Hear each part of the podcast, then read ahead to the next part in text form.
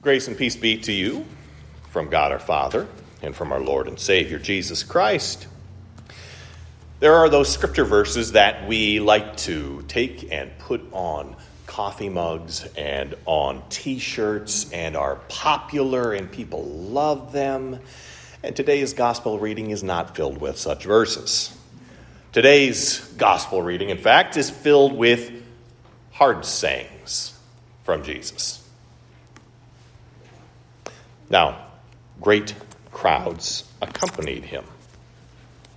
And he turned to them and said, If anyone comes to me and does not hate his own father and mother and wife and children and brothers and sisters, yes, and even his own life, he cannot be my disciple. Whoever does not bear his own cross and come after me cannot be my disciple.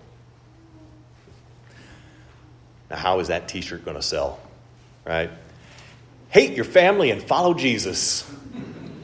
I don't think it's going to sell very well, right? These are hard sayings from Jesus. So I think we need to unpack what he is teaching us here. We can't ignore these words. We can't just say, well, these are, these are hard. I don't like this. This is not the Christianity I choose. Well, these are words from Jesus. So whether you like them or not, they are true and they are from the Lord. So, what really, really causes our ears to perk up here is that word what? Hate.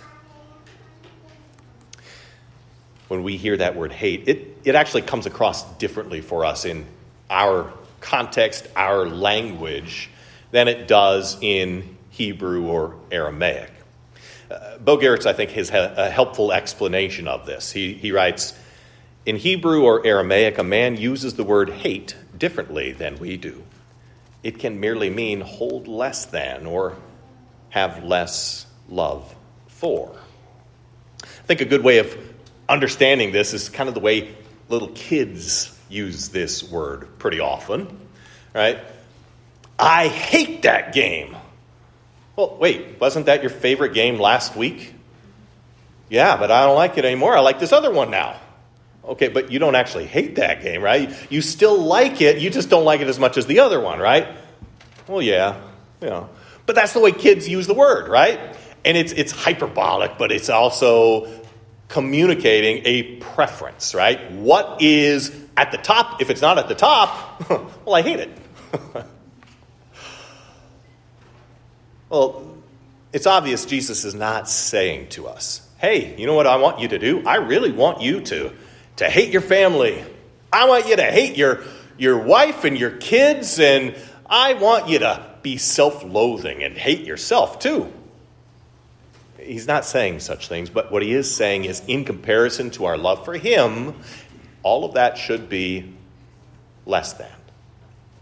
When Jesus, what Jesus is teaching here is, is really nothing other than the first commandment, right? What's the first commandment? You shall have no other gods. What does this mean? We should fear, love, and trust in God above all things. This is good and right and holy. It's good for us to put God first, but here's the thing that Jesus is telling us.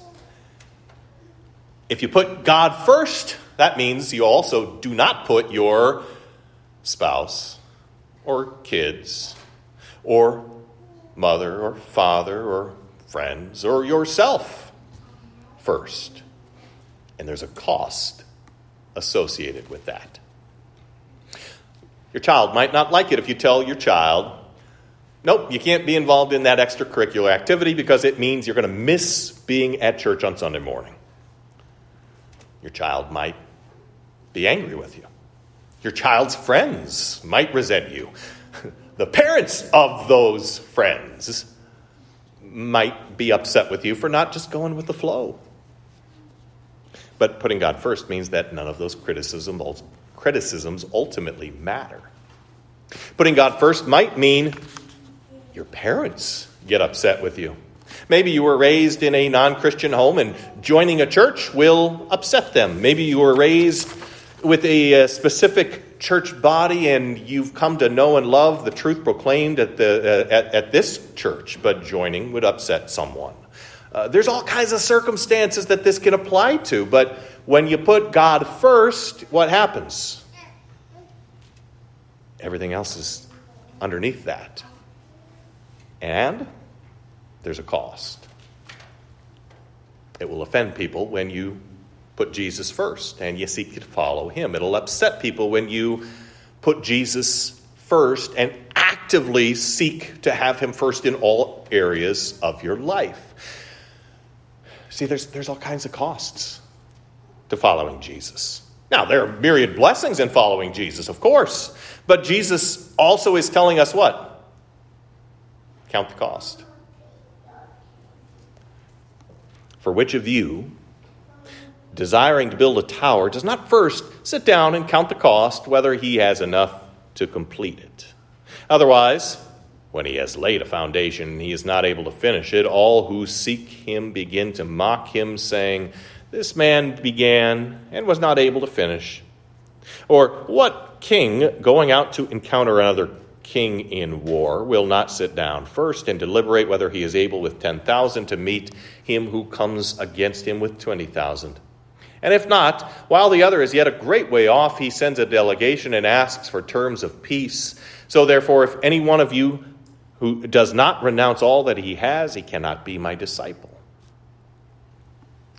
Now, Jesus is nearing Jerusalem, and he knows as he gets close to Jerusalem, what's going to happen for him is suffering, beatings, mockery, and crucifixion. The cost of following Jesus is going to escalate real quick. His disciples are going to face hostility, persecution, and even martyrdom for the sake of following Jesus. Jesus wanted those listening to understand. Being his disciple would bring blessings beyond measure. But there's a cost. In the time of the Soviet Union, Christians had meat secretly, and if discovered, they faced persecution, imprisonment, exile, or death. People in Muslim lands and in Muslim cultures today face the very same kinds of hostilities. And for us as well, there may be a cost that we have to pay for following Jesus. You may be presented with a choice by your employer of acquiescing and giving tacit support to things you know to be sinful, or, yeah, you lose your job. You may be faced with children or grandchildren who won't see you unless you reject what you know to be true from God's Word and give support to things you know are not true from God's Word. There's a cost. I like the way that uh, seminary professor Francis Rossow kind of sums this whole section up. He wrote, It would be a mistake to interpret these sayings and stories of Jesus as an effort on his part to discourage discipleship. If anything is clear from the Bible, it is that Jesus wants us to become his disciples.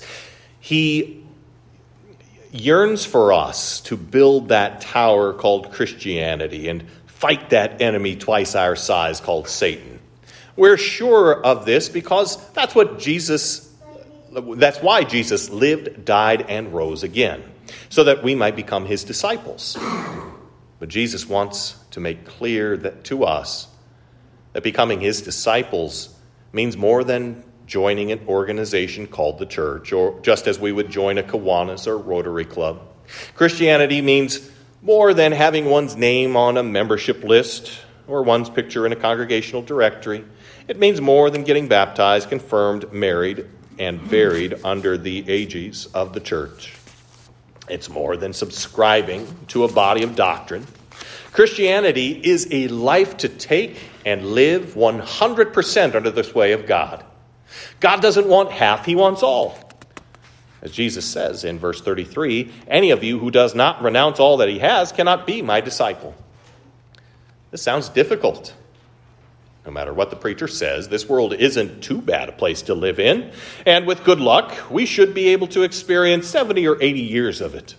Maybe we can enjoy all this and heaven too.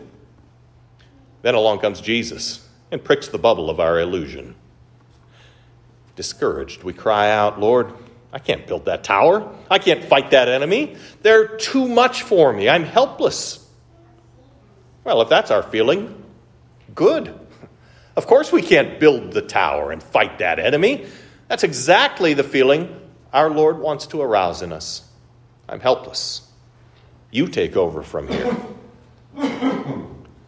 God wants us to let Him take over through Jesus Christ. That's discipleship. That is what is meant by forsaking all that we have, giving up ourself to God. Now, this is one of those texts where we end the reading. And what, what do we say at the very end of the reading? This is the gospel of the Lord. And you say, Where? right? Because this is a law text. This is a law heavy text. This is not a gospel saturated text. But even here, the gospel still finds a way to shine through. I see two lights of gospel in this text. The first is this when we think about counting the cost and doing what is necessary, you can't help but think that's exactly what Jesus did for us. He counted the cost of becoming a man, of living under the law, of suffering and dying for our sake. The very context in which he's speaking these words, he's on his way to Jerusalem so that he can pay the price. Not only did he count the cost, he pays the price for your sins and mine. The other glimmer of gospel that we have here is one that we'll flesh out in coming weeks, but it comes from verse 32, where Jesus says, While the other is yet a great way off. Well, in chapter 15, we're going to hear very, very similar words in another teaching from Jesus that you might be pretty familiar with, right? The prodigal son. And in that story, Jesus says, while he was still a long way off, the father saw him and felt compassion and ran and embraced him and kissed him.